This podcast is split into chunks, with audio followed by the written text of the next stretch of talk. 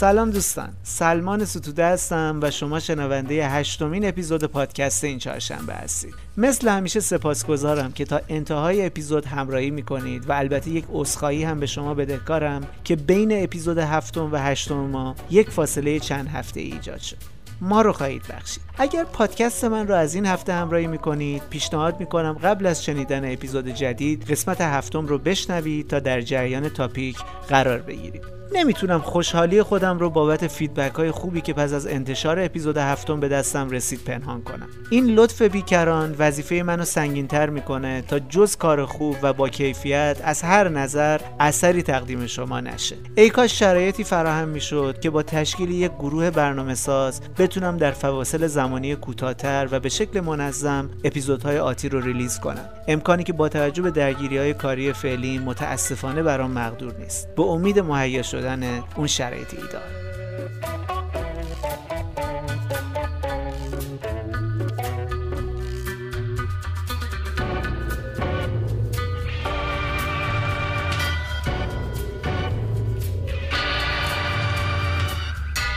قبل از اینکه وارد بحث اپیزود هشتم بشیم لازم اسخایی مجددی داشته باشم بابت اشتباهی که در متن قسمت قبلی رخ داد و لطف یکی از مخاطبین محترم باعث اطلاع و آگاهی ما شد. ماجرا از این قراره که در بخش معرفی خاندان سلطنتی لیبی حسن و رضا سنوسی که ولی عهد پادشاه بود رو فرزند ادریس سنوسی عنوان کردم که لازم می‌دونم همینجا این اشتباه رو تصحیح کنم. در واقع حسن و رضا برادرزاده ادریس بود و به تب محمد سنوسی که در سالهای اخیر ادعای تاج و تخت کشور لیبی رو داره هم نوه برادر ملک ادریس به حساب میاد نه نوه خودش. در اپیزود هفتم به زمینه های ظهور و بروز کودتای آرام سال 1969 در لیبی پرداختیم و به اینجا رسیدیم که چطور تمام ابزارهای قدرت بعد کودتا به دست معمر قذافی جوان افتاد. حالا در این اپیزود قرار بیشتر در مورد سرهنگ و کارنامه سیاسیش در طول چهل و دو سال زمامداری در لیبی بزرگ صحبت کنیم. پیشنهاد می‌کنم تا پایان همراهمون باشید. اپیزود جالبی پیش روی شماست.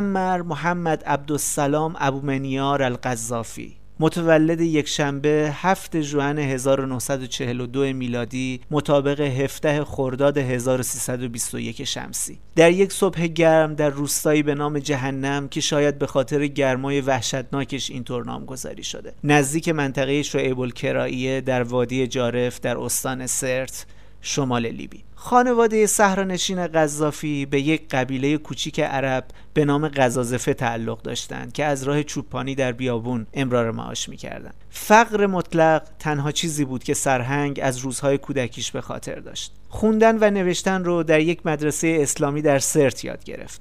نوجوان بود که همراه خانواده به شهر صحبا در جنوب کوچ کرد.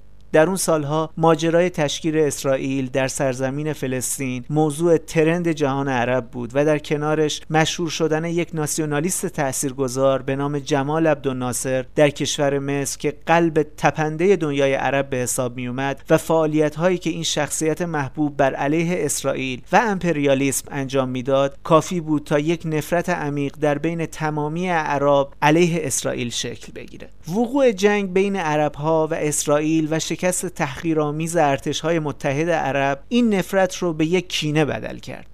بروز این اتفاقات روی قذافی و جهانبینیش تأثیر عمیق گذاشت. معمر تحصیلات متوسطه رو در مصرات تمام کرد. اون موقع در لیبی تنها در رشته های خاصی می‌شد تا مقاطع بالاتر ادامه تحصیل داد و اولویت پسرها در گزینش رشته علوم نظامی بود چون بعد از پایان تحصیل و گرفتن مدرک شغلشون تضمین می‌شد. استخدام در ارتش مساوی بود با رسیدن به یک سطح رفاه اقتصادی مطلوب و بالا رفتن جایگاه اجتماعی. در کنار این مزیت بزرگ که باعث می‌شد در کشوری که مردمش اغلب فقیر بودن کاملا متمایز جلوه کنی یه موضوع دیگه هم بود که جوانایی مثل قذافی رو تهییج به نظامی شدن می‌کرد. اونها به شدت تحت تاثیر افکار ناسیونالیستی بودند که از ذهن و زبان جمال عبدالناصر به اونها منتقل می‌شد. دشمنی با اسرائیلی که بخشی از خاک اعراب رو اشغال کرده بود یک نمونه عینی و واضح از ایدئولوژی فکری جمال عبدالناصر بود. در واقع از دید ناصر اسرائیل دشمن شماره یک امت عرب به حساب می اومد و در این شرایط خدمت در یک رسته نظامی و آماده بودن برای جنگ غریب الوقوع با این دشمن مجهز و مخوف نه تنها یک افتخار و وظیفه که اوج روحیه انقلابیگری به حساب می اومد که ناصر اون رو در بین جوانهای عرب ترویج می‌کرد. قذافی در 19 سالگی از دانشکده افسری شهر بنغازی فارغ التحصیل شد و از طرف ارتش پادشاهی لیبی برای طی دوره تکمیلی به یونان و بعد به انگلیس رفت. در سال 1965 به لیبی برگشت و به عنوان مستشار در ارتش مشغول به کار شد.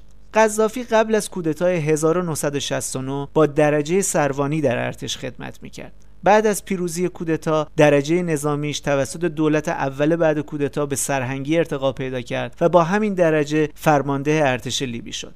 قذافی تا پایان عمرش اصرار داشت که جایگاه نظامیش رو با همین درجه سرهنگی بشناسند. در سالهای دهه 60 میلادی موضوع ارتباط دولت پادشاهی ادریس و به ویژه دستگاه امنیتی و حکومت با اسرائیل به شدت مورد اعتراض جمال عبدالناصر بود و علنا در این مورد سخنرانی می‌کرد و همه از اختلافات این دو مقام مهم جهان عرب یعنی ناصر و محمد ادریس سنوسی آگاه بودند. ریشه تشکیل گروه افسران آزاد که در اپیزود قبلی در موردشون صحبت کردیم هم به همین اختلافات علنی برمیگشت. در واقع نفوذ کلام جمال عبدالناصر در بین اعضای این گروه اونقدر قوی بود که برای اونها گزینه جز تلاش برای نابودی رژیم ادریس باقی نمونده بود. جنگ سوم اعراب و اسرائیل در سال 1967 و شرمساری از شکست زلتبار اعراب و نقشافرینی حکومت ادریس در همکاری پنهان با اسرائیل انگیزه های افسران آزاد رو برای سرنگونی پادشاه کهنسال لیبی صد چندان کرد و ایده کودتا از همون موقع در ذهنشون شکل گرفت و به شکلی که شرحش در اپیزود قبل گفته شد در اول سپتامبر 1969 وقتی ملک ادریس و بسیاری از وزرا و امرای حکومتش کشور رو به قصد استانبول ترک کرده بودند. در یک کودتای آرام و بدون خونریزی ارکان حکومت پادشاهی به دست ناراضی ها افتاد و گروه افسران آزاد کنترل تمام شهرهای مهم لیبی رو در اختیار گرفتند و حکومت ادریس سنوسی رسما ساقط شد. سرهنگ در این زمان جزوی از افسران گارد سلطنتی لیبی به حساب می اومد و اصلا شخصیت سرشناسی نبود. اما وقتی در صبح اول سپتامبر از طریق رادیو بنغازی بیانیه شورای فرماندهی انقلاب رو خوند می‌شد فهمید که ایدئولوگ و فرمانده این گروه یاقی کسی نیست جز شخص قذافی.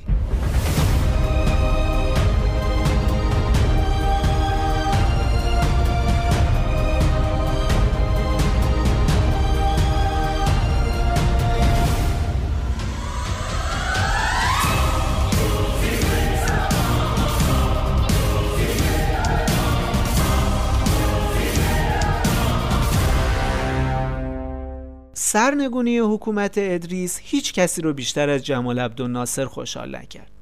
حذف یک مهره ناهمخوان با سیاست های دولت مصر در جهان عرب و جایگزینی گروهی از جوانان ناسیونالیست که رسما و علنا خودشون را همراه و دنبال روی ناصر معرفی می‌کردند یک پیروزی بزرگ برای دولت مصر به حساب می اومد دقیقا به همین خاطره که جمال عبدالناصر اولین رهبر خارجی بود که به شورای فرماندهی انقلاب و در رأسش قذافی تبریک گفت و محمد حسن این هیکل مشاور جمال عبدالناصر در همون روزهای آغازین بعد از کودتا از مصر به لیبی سفر کرد تا پیام ناصر رو ابلاغ کنه. اولین ترکش های بزرگ کودتای لیبی در اکتبر 1970 به سمت کشورهای غربی برخورد کرد. وقتی که طی یک پیام رسمی مقامات جدید لیبی از آمریکا و بریتانیا درخواست کردند تا در اسرع وقت نسبت به خارج کردن نیروهای نظامیشون از خاک لیبی اقدام کنند. پایگاه هایی که از اونها به شکل جدی برای تأمین منافع اسرائیل استفاده می‌شد. طبق قراردادی که بین حکومت ادریس انگلیس از یک طرف و آمریکا و بریتانیا از طرف دیگه منعقد شده بود قرار شد که نیروهای نظامی این دو ابرقدرت غربی تا نیمه دهه 70 میلادی در خاک لیبی پایگاه داشته باشند که با التیماتوم حکومت جدید غربی ها برای جلوگیری از نزاع احتمالی و البته ثبات بازار انرژی جهان که لیبی در اون نقش جدی داشت و البته حفظ منافع نفتی خودشون از میادین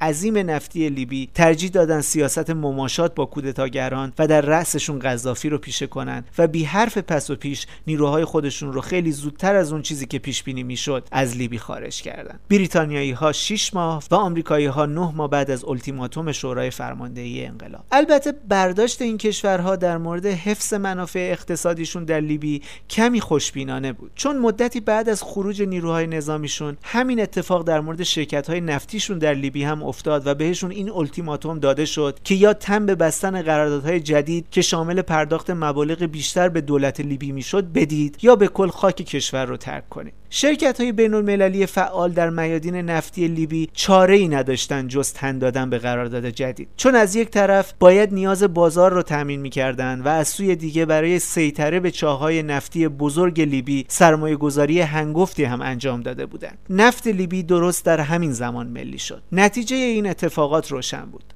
پول نفت برای اولین بار و به معنای واقعی کلمش وارد چرخه اقتصادی این کشور کم جمعیت شد و مملکت برای یک رشد بزرگ آماده شد. رشدی که می‌تونست یک رفاه بیمانند رو برای عموم لیبیایی ها به ارمغان بیاره. چیزی که هیچ وقت اونطور که باید محقق نشد.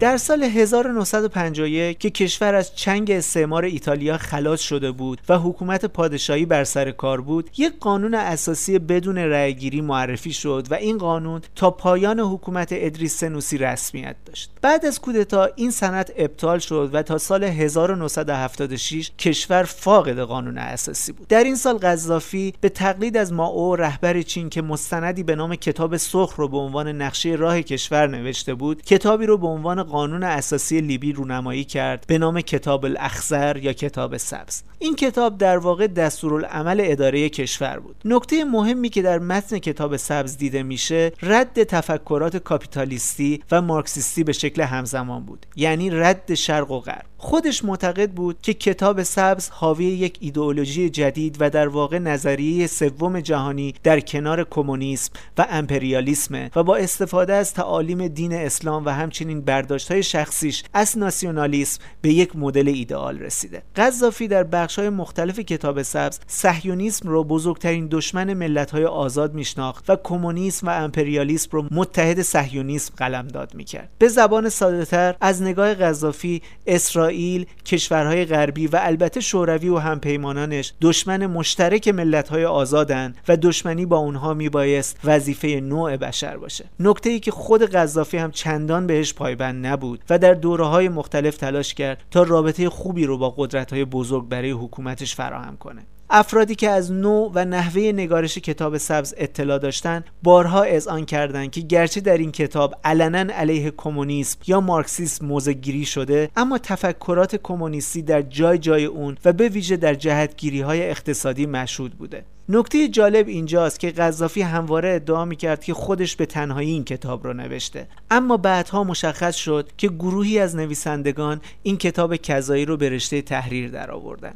نویسندگانی که وابستگیشون به بلوک شرق و دستگاه امنیت شوروی سابق یعنی کاگبه دیگه بر کسی پوشیده نیست و البته اون مخالفتی که با بلوک شرق در ظاهر کلمات و در بخشهای مختلف کتاب بیان شده چیزی جز یک پوشش برای پنهان موندن واقعیت نبود. در بخشهای مختلف این کتاب اشاراتی به اخلاقیات و گزاره های مورد تاکید دین اسلام شده و رعایت این گزاره ها در کشور لازم قطعی دونسته شده. قذافی به اسلام تظاهر می‌کرد ولی مردم باید به اسلام به اون شکلی که سرهنگ تفسیر می‌کرد عمل می‌کردن در لیبی عصر قذافی نوشیدن شراب و قماربازی و روابط آزاد دختر و پسر کاملا ممنوع بود. همه اینا در شرایطی بود که تمام شواهد نشون می‌داد اساسا قذافی فرد مذهب گرایی نبود و تنها تنها برای جلب نظر دیگران و تأمین سیاستهاش در کشورهای اسلامی که در اونها قصد جذب نیرو یا خرابکاری رو داشت تظاهر به رعایت احکام اسلامی می‌کرد. مثلا جلوی اشخاص نماز می‌خوند و خیلی علاقمند بود که امام جماعت هیئت‌های سیاسی بازدید کننده از لیبی هم باشه.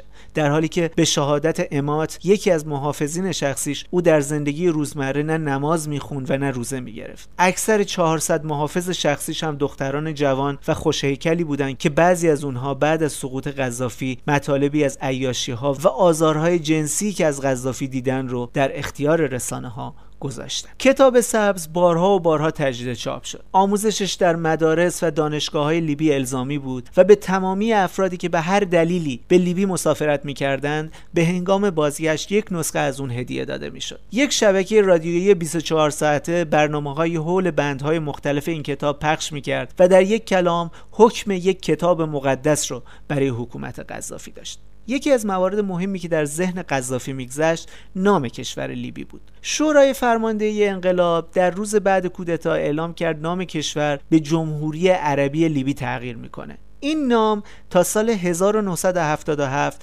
یک سال بعد از انتشار کتاب سبز معتبر بود. تا اینکه در این سال قذافی جماهیر عربی سوسیالیستی خلق بزرگ لیبی رو به عنوان نام رسمی کشور اعلام می‌کنه و تا سال 2011 که حکومتی ساقط شد این نام اعتبار داشت. قذافی تا زمان انتشار کتاب سبز دارای سمت رسمی ریاست شورای فرماندهی انقلاب پستی همتراز با ریاست حکومت. در این سال سرهنگ که وارد 35 سالگی شده بود از تمام سمت‌های رسمیش استعفا داد و مدعی شد از این به بعد فقط یک نماد ملی و فیگور در کشور هست و مسئولیت رسمی نداره و کمیته های مردمی خودشون کشور رو اداره می‌کنن و او فقط بر امور نظارت می‌کنه. از اینجا به بعد و در بیانات حکومتی از سرهنگ با القاب تشریفاتی رهنمای انقلاب کبیر سوسیالیستی یکم سپتامبر خلق جمهوری عربی لیبی و یا رهبر برادرانه و یا رهنمای انقلاب و یا قائد اعظم و یا بابا معمر نام می بردن. سرهنگ صاحب رکورد طولانی ترین دوران حکومت در صحرای لیبی در بیش از پنج قرن اخیرم هست تا اونجا که از سال 1551 میلادی یعنی از زمان حکومت عثمانی تا کنون کسی به اندازه قذافی در رأس قدرت در این کشور قرار نداشته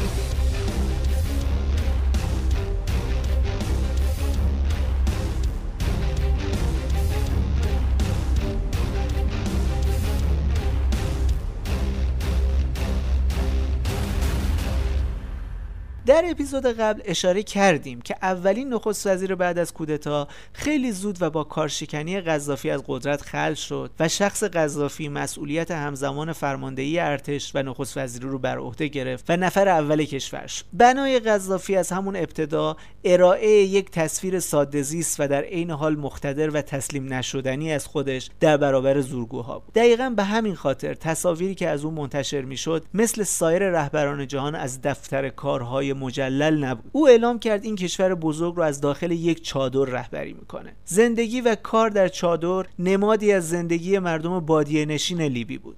چادر قذافی در داخل باب العزیزیه برپا بود و مهمانان خارجی در همین چادر با قذافی دیدار می‌کردند. داخل پرانتز این رو بگم که باب العزیزیه پادگان نظامی در جنوب ترابلوس و مقر اصلی استقرار سرهنگ بود. در این پایگاه علاوه بر منزل مسکونی قذافی شماری از ساختمانها و تأسیسات نظامی و امنیتی نیز قرار داشت. مرکز فرماندهی مشترک گردانهای قذافی هم در این محل مستقر بود. این دژ بزرگ بسیار مستحکم با مساحت 6 کیلومتر مربع در مکانی استراتژیک و در نزدیکی تمام مراکز حیاتی و مهم لیبی و ترابلوس مانند بزرگراه منتهی به فرودگاه و وزارتخانه های کلیدی قرار داشت. همچنین اتاق کنترل تمام سیستم های ارتباطی و مخابراتی در منطقه بابالعزیزیه قرار داشت. بابالعزیزیه رو میشه مسون ترین دژ در لیبی توصیف کرد.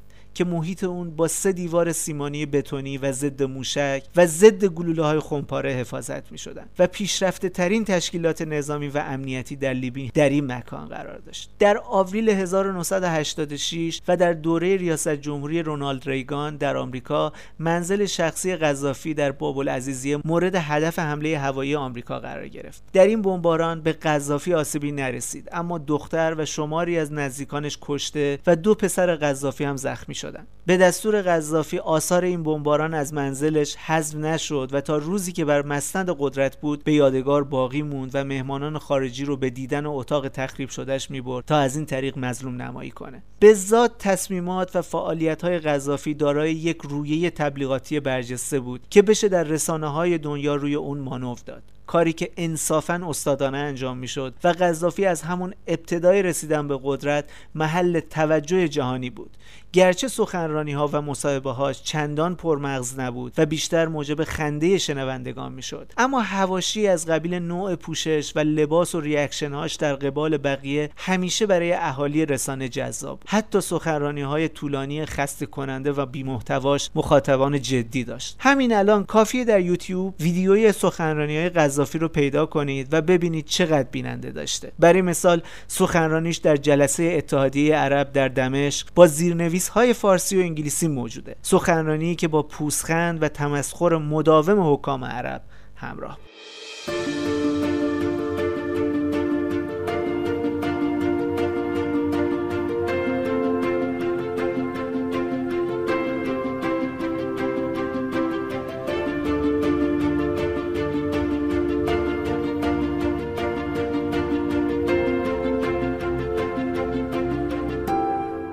جزو اولین اقدامات بعد از کودتا ملی شدن نفت لیبی بود که همونطور که گفتم باعث شد شرکت های بینالمللی دست از مفتبری ثروت لیبی بردارند و مجبور بشن پای قراردادهای عادلانه تر خرید و استخراج امضا بزنند. با وجود ذخایر 47 میلیارد بشکه‌ای نفت لیبی و البته هزینه بسیار ناچیز استخراج که سبب شد در روزهای اوج تولید حتی تا روزی 1.5 میلیون بشکه نفت سبک و سنگین صادر بشه به یک باره لیبی به یکی از ثروتمندترین کشورهای آفریقا بدل شد. با توجه به جمعیت حدود 3 میلیون نفری لیبی در دهه‌های پایانی قرن بیستم با این درآمد سرانه رفاه در این کشور می‌تونست تنه به تنه کشورهای حاشیه خلیج فارس بزنه. اما جاه طلبی های روزافزون قذافی که هر روز ابعاد جدیدتری به خودش می‌گرفت این پول هنگوف رو به تاراج برد و به جای ایجاد زندگی بسیار ممتاز برای مردمان رنج دیده این کشور قذافی این درآمد رو خرج یک نیروی نظامی پرهزینه و تعداد زیادی نهادهای امنیتی موازی کار کرد و با خرید انواع و اقسام سلاحهای روسی توان این منبع مالی عظیم رو در جهت تقویت سرکوبگری در لیبی و همچنین دخالت های بینتیجه در سایر مناطق دنیا خرج کرد. نمیشه انکار کرد که همین پول سبب شد. قذافی بیش از چهار دهه با تکیه بر قدرت فردی و به کارگیری خشونت نهادهای امنیتی و نظامی انواع حوادث سیاسی رو که در ادامه به برخیشون اشاره می‌کنیم پشت سر بگذاره و حکومت کذاییش رو حفظ کنه. البته بدون شک اوضاع اقتصادی و رفاهی مردم بعد از کودتای 1969 بهتر از دوران ادریس بود. اما نکته مهم اینجاست که وظیفه یک حکومت در قبال مردمش فراهم آوردن یک زندگی بی دغدغه به معنای واقعی کلمه است. چیزی که با پولهای بیشمار نفتی در لیبی کاملا قابل دسترس بود. اما ولخرجی های غذافی باعث می شد تا حکومت از این هدف مهم که اتفاقا جزو شعارهای اصلی غذافی در روزهای بعد کودتا بود فاصله بگیره. هرچه که میگذشت زبانهای بیشتری به انتقاد از خرجهای بیحساب و کتاب غذافی در امور غیر لازم باز می‌شد و با وجود سیستمهای امنیتی سرکوبگری که حکومت در اختیار داشت نتیجه انتقاد کردن روشن بود. برخی از تحلیلگران بر این باورند که هرچه از روز کودتا گذشت نگاه قذافی در حوزه رفاه و آسایش مردم به کلی تغییر کرد و بعد از مدتی به این نتیجه رسید که اگر مردم به لحاظ اقتصادی بینیاز و متکی به خود باشند از شخص سرهنگ اطاعت نمی‌کنند. لذا باید همیشه مردم نیازمند به کمک های دولت باقی بمونند که فکر اقدام علیه حکومت به ذهنشون خطور نکنه. از دیدگاه اقتصادی لیبی اصر قذافی دوره های مختلفی رو طی کرد. گرچه برایند تمام این دوران نتیجه رضایت بخشی رو برای مردم در پی نداشت ولی بررسی هر دوره در تحلیل اتفاقات بعدی بسیار تاثیرگذار و مهمه. دوره اول روزهای بعد از کودتا تا دهه 80 میلادی رو در بر می‌گیره که به وضوح چرخش مالی در این کشور بالا رفت و با افزایش درآمدهای نفتی جیب دولت برای خرج کرد. هر روز پر و پرتر می‌شد و البته تفکرات ایدئولوژیک قذافی چاه ویلی بود برای دور ریختن این درآمد هنگفت در حکومت قذافی مالکیت خصوصی رسمیت داشت ولی اغلب کارخانجات و مجموعه های پولساز عمدتا دولتی یا وابسته به حکومت بودند. در دهه 80 و با رخداد فاجعه لاکربی که در اون تروریست های تحت امر قذافی یک فروند هواپیمای خطوط هوایی پان امریکن رو بر فراز اسکاتلند منفجر می‌کنن و 270 نفر در دم میمیرن اول اینکه آمریکا به لیبی حمله نظامی می‌کنه و به تبعش تحریم های سنگین اقتصادی از طرف کشورهای غربی و سازمان ملل علیه حکومت این کشور وضع میشه. تحریم ها فروش نفت لیبی رو تحت تاثیر قرار میده و درآمدهای این کشور از بازار انرژی به شدت کاهش پیدا می‌کنه. این وضعیت تا آغاز هزاره جدید نزدیک به 13 سال ادامه داشت. در این سال قذافی رسما اعلام می‌کنه که مسئولیت واقعی لاکربی رو میپذیره و قرامت یک میلیارد دلاری بابتش پرداخت می‌کنه. در کنارش برنامه توسعه سلاحهای اتمی این کشور که رسیدن به جزو آرزوهای مهم سرهنگ بود و بابتش به شدت تحت فشار نهادهای بین المللی قرار داشت هم متوقف میشه. جالب این که تمام این عقب نشینی ها نه روز بعد از سقوط صدام حسین و بعد از حمله آمریکا و ناتو به عراق رخ داد.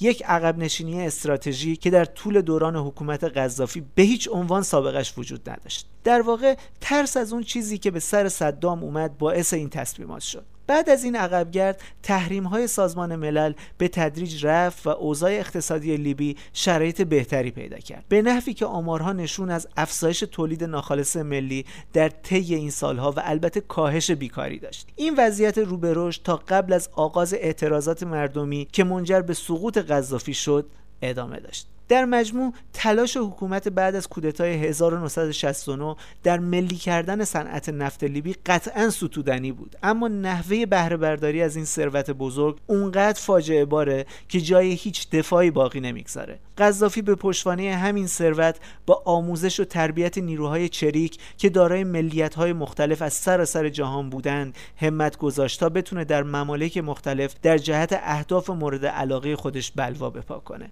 در این جهت پایگاهی به اسم مرکز انقلابی جهانی در نزدیکی بنغازی تأسیس و راه اندازی شد تا چریک تربیت کنه همچنین ارتباطش با نیروهای تروریست در اقصا نقاط جهان کاملا تایید شده است به عنوان مثال تروریست هایی مثل کارلوس از ونزوئلا که یک آدمکش شناخته شده در سطح جهان بود و همچنین ابو نزال بعثی مستقیما از حکومت لیبی تغذیه می شدن. طبق برخی گفته ها و شنیده ها ده ها میلیارد دلار خرج تربیت و ساپورت این نیروها در طول ده ها سال فعالیتشون شده. این هزینه ها در کنار خرج هایی که برای تجهیز ارتش لیبی و همچنین تقویت نهادهای امنیتی این کشور شده رو در نظر بگیرید تا متوجه بشید چرا با این درآمد افسانه ای کشوری که 90 درصدش بیابانی و لمیزرع بود و جمعیت بسیار پایینی داشت رنگ رفاه در خور شعنش رو ندید؟ تازه این خرج ها که لیست شد رو بگذارید در کنار ثروت اندوزی های شخص قذافی و خانوادش بعد از ساقط شدن حکومت سرهنگ معلوم شد بیش از 160 میلیارد دلار از دارایی های این خانواده فاسد در بانک های اروپایی بلوکه شده. در کنارش خروج بیش از 140 تن طلا و جواهر از خاک لیبی توسط اعضای این خانواده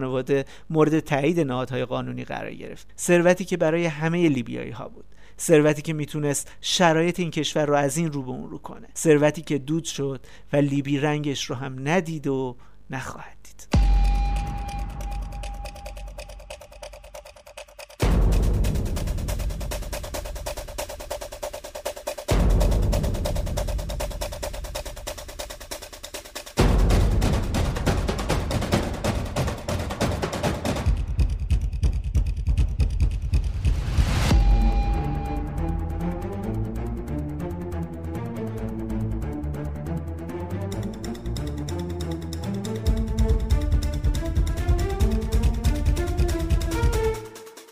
همونطور که پیشتر به شکل گذرا اشاراتی داشتیم شورای فرماندهی انقلاب شامل چند عضو اصلی بود که ایدئولوگ و فرماندهشون شخص قذافی به حساب می اومد بعد از پیروزی کودتا و با توجه به شخصیت شکاک و ستیزجوی قذافی بسیاری از این اعضا به اشکال مختلف و با این دلیل که قصد توطعه داشتن از حکومت حذف شدن اما یک نفر تا سالیان مدید مثل سایه همراه و همگام و گوش به فرمان قذافی بود. این شخص مرموز کسی نبود جز سرگرد عبد عبدالسلام جلود. در مورد جلود داستانهای متفاوتی نقل شده که ذکر تک تکشون خارج از حوصله برنامه ماست. اما اون چیزی که لازمه گفته بشه اینه که سرگرد جلود وقتی 17 ساله بود در سال 1961 در دانشکده افسری بنغازی با قذافی آشنا شد. شخصیت محکم و تحلیل های پر از هیجان معمر جلود رو تحت تاثیر قرار میده و از همون ایام یک رابطه مراد و مریدی بین این دو شکل می‌گیره تا روزهای بعد از کودتا که معمر همه کاره لیبی شد و جلود جوان که در اون موقع 25 ساله بود رو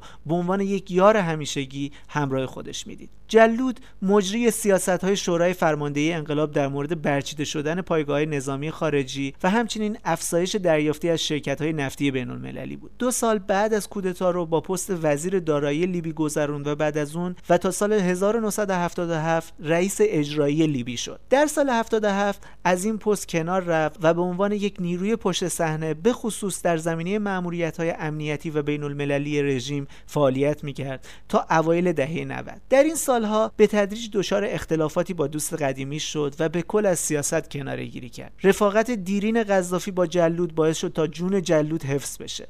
این رو به این دلیل گفتم که معمولا اگر کسی از کارگزاران دولت لیبی خلاف نگرش سرهنگ حتی فکر می‌کرد سرنوشتش به سیاهچاله های باب العزیزی ختم می‌شد. در طول سالهای کنارگیری از این شخصیت مهم به عنوان جعب سیاه جنایات قذافی یاد می‌شد. سرگرد جلود تا روزهای انقلاب در لیبی باقی موند و بعد از شروع آشوب و هرج و مرجهای روزهای اول انقلاب به دوحه قطر فرار کرد و در اونجا اعلام کرد به مخالفین قذافی پیوسته و برای سرنگونی دوست سابقش تلاش می‌کنه. کارشناسان تصمیم این سیاست مدار مکار رو به نوعی حفظ خودش برای روزهای بعد از کودتا قلمداد کردن از اون روز تا همین الان جلود بارها و بارها روبروی دوربین خبرنگاران مشهور بین المللی نشسته و جز زدن حرفای پر از تناقض و اعلام بی اطلاعی نسبت به مهمترین اتفاقات دوره مسئولیتش حرفی نزده. بسیاری هنوز معتقدند حالا که قذافی کشته شده میبایست جلود روی صندلی عدالت در یک دادگاه منصف بشینه و پاسخگوی جنایاتی باشه که شخص خودش مسئول اجراشون بود. اتفاق مهمی که تا الان محقق نشده.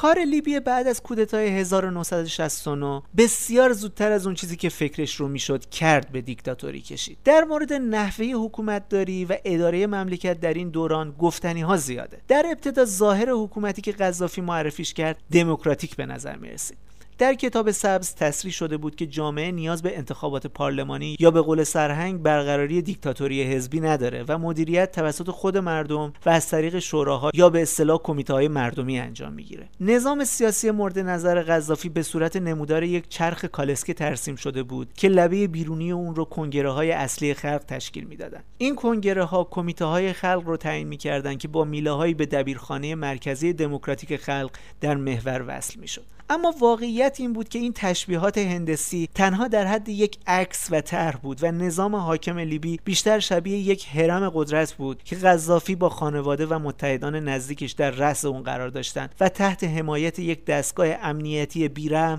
به حفظ و بست قدرتشون مشغول بودند. در این نظام که سرهنگ اون رو حکومت مردم یا به زبان عربی جمهوری نام گذاشت تنها جزی که ابدا هیچ تأثیری در تصمیم سازی ها نداشت همین مردم بود. قذافی مدام از مردم حرف می‌زد و خودش رو نماینده مردم می‌دونست و معتقد بود که مردم لیبی حاضرن جونشون رو فداش کنند ولی هیچگاه حاضر نشد با برگزاری یک انتخابات کاملا آزاد مشخص کنه چند درصد از مردم طرفدارشن. توده های رنج کشیده لیبی از ترس قذافی و زندانی شدن اجبارا در کنگره های خلق و سیستم فرمایشی شرکت می‌کردند و همونطور که نقد شد تصمیمات خرد و کلان بی حرف پس و پیش توسط شخص قذافی و با نقش آفرینی دستگاه امنیتی پرتعداد و موازی کارش گرفته می‌شد. به خصوص در حوزه موضوعات اقتصادی و خرجکرد درآمدهای نجومی ناشی از فروش نفت تصمیم گیر اصلی شخص سرهنگ بود و کافی بود تا کسی به یکی از تصمیماتش نقد داشته باشه تا کارش به دستگیری و زندان و اعدام بکشه. به همین سادگی. و دقیقا به همین دلیل بود که بعد از مدت بسیار کمی بعد از کودتا بسیاری از نخبگان و تحصیل کردگان از ترس جونشون وطن رو ترک کردن. یا به مصر رفتن یا آواره اروپا و آمریکا شدن. قذافی مدعی این بود که راه سومی از حکومتداری رو پیش روی لیبی و البته کل جهان گذاشته که نه مثل نظامهای غربی بر پایه سرمایهداری و کاپیتالیسم اداره میشه و نه مثل بلوک شرق بر پایه کمونیسم. به همین خاطر با افتخار خودش رو نظریه پرداز و فیلسوف سیاسی معرفی می‌کرد. قذافی مدعی بود که نظریش راه حل تضادهای نهفته در دو تئوری کمونیسم و کاپیتالیسم و جهان رو در یک مسیر انقلاب سیاسی، اقتصادی و اجتماعی قرار میده که سبب رهایی تمام مردم تحت سرکوب و ستم میشه. اما همونطور که پیشتر گفته شد این نظریه به اصطلاح سوم مملکت داری یک خروجی بیشتر نداشت. بعد مدتی که مشخص شد شعارهای روزهای اول بعد از کودتا در حوزه آزادی و عدالت سرابی بیش نیست و صدای انتقادات رو به بالا رفتن گرفت. قذافی که تحمل زیر سوال رفتن تفکراتش رو نداشت مشت آهنینش رو از زیر آستینهای مخملیش بیرون کشید و روی واقعی خودش رو به همه نشون داد. کسی که جست به ظاهر دموکراتیک می‌گرفت در مقابل آزادی بیان گارد گرفت و ترکیه این تغییر رفتار تنها و تنها به تن متفکران و خبرنگاران و مستقلین خورد. خروجی این رفتارها واضح بود. تشکیل یک حکومت بسته و مونولوگ. نکته ای که حائز اهمیت و درس آموزه اینجاست که سیستم های سیاسی بسته نسبت به سیستم های باز اشتباهات بیشتری مرتکب میشن. چون مقامات حکومتی در این نوع سیستم ها در فضای محدود تصمیم می‌گیرند و همه فعالیت ها و اقداماتشون با مجوز شخص اول مملکت انجام میشه. در این مدل حکمرانی جریان آزاد اطلاعات وجود نداره و کسی اجازه بیان اشتباهات حکام را هم نداره. در این حال پاسخگویی به مردم ضعیفه و حاکمان از اشتباهات و خطاهای خودشون درس نمی‌گیرند و بارها و بارها مسیرهای غلط رو طی می‌کنن و تنها کاری که به راحتی انجامش میدن سرکوب کردن منتقدینیه که حرف متفاوت از رسانه های حکومتی رو می‌زنن. تئوری سیاسی سرهنگ قذافی هم هیچ نظریه مخالف و متفاوتی رو بر نمیتابید و به ریشهکن کردن هر گونه فعالیت سیاسی مدنی و مبتنی بر قانون در لیبی منجر شد. در نظامی که هدف اولیش رهایی انسانهای تحت سرکوب و ستم و برچیدن نظام دیکتاتوری بود بعد از کودتا و همه کار شدن قذافی قوانینی غیر انسانی تحت لوای حفظ امنیت کشور به اجرا گذاشته شد. قوانینی شامل تنبیه جمعی حکم اعدام برای هر کسی که نظریه های براندازی رژیم رو ترویج بده و زندانی کردن کسانی که به زعم قذافی چهره رژیم رو مختوش می‌کنن. حتی در دهه 80 دستور کتابسوزی از باب العزیزی صادر شد. به این شکل که تمام کتاب هایی که به هر نحوی نکته مخالف تفکرات قذافی رو در خودشون داشتن به شکل گسترده سوزونده بشن. کتاب ها از کتابخونه ها دانشگاه ها و حتی منازل مردم ضبط می شدند و از بین می. با این قوانین بسیاری بدون محاکمه به زندان افتادند. شکنجه اعدام یا مفقود الاثر شدند و همونطور که قبلا هم گفتم شهروندان تحصیل کرده و فرهیخته لیبی به جای زندگی ذیل نظام جنونآمیز و خودکامه قذافی تبعید خودخواسته به کشورهای دیگر رو انتخاب کردند و از لیبی در رفتند. جالب اینجاست که قذافی تحمل وجود اپوزیسیون و منتقدینش رو در خارج از مرزهای لیبی هم نداشت. به همین خاطر در اواخر دهه هفتاد به تعدادی از منتقدینی که بعضی هاشون در حکومت ادریس دارای پستهای اجرایی بودن اولتیماتوم داد تا به لیبی برگردند وگرنه عاقبت سختی انتظارشون رو خواهد کشید. در سال 1980 رسما شاخه ذیل ارگان امنیتی لیبی و با مدیریت عبدالسلام جلود تشکیل شد که وظیفش آدمربایی و یا ترور مخالفان خارج از کشور بود. قذافی مهلتی رو برای بازگشت به اپوزیسیون داد و بهشون پیام داد که اگر برنگردند با جوخه ترور مواجه میشن. اتفاقی که با نهایت دنائت و پستی عملی شد و تعدادی از این شخصیت ها در خارج از کشور ترور شدند شاید مشهورترین شخصی که هدف آدم ربایی قذافی قرار گرفت جاب‌الله مطر بود که جزو کاران حکومت ادریس به حساب می اومد و بعد از کودتای 1969 به مصر پناهنده شد. بعدها با زد و بندی که بین دستگاه اطلاعات قذافی و دولت مصر رخ داد جابولا متر رو از منزلش در قاهره دزدیدند و به لیبی برگردوندند. داستان تکان دهنده جاب متر و سرنوشت نامعلومش در زندانهای مخوف قذافی رو پسرش هشام متر که الان در لندن زندگی می‌کنه به زیباترین شکل ممکن در کتابی با نام بازگشت نوشته که برنده جایزه پولیتزر در سال 2006 شد. این اثر بینظیر توسط خانم شبنم سمیعیان مترجم سرشناس ترجمه و انتشارات کوله پشتی اون رو به چاپ رسونده. خوندنش رو به شما حتما توصیه می‌کنم.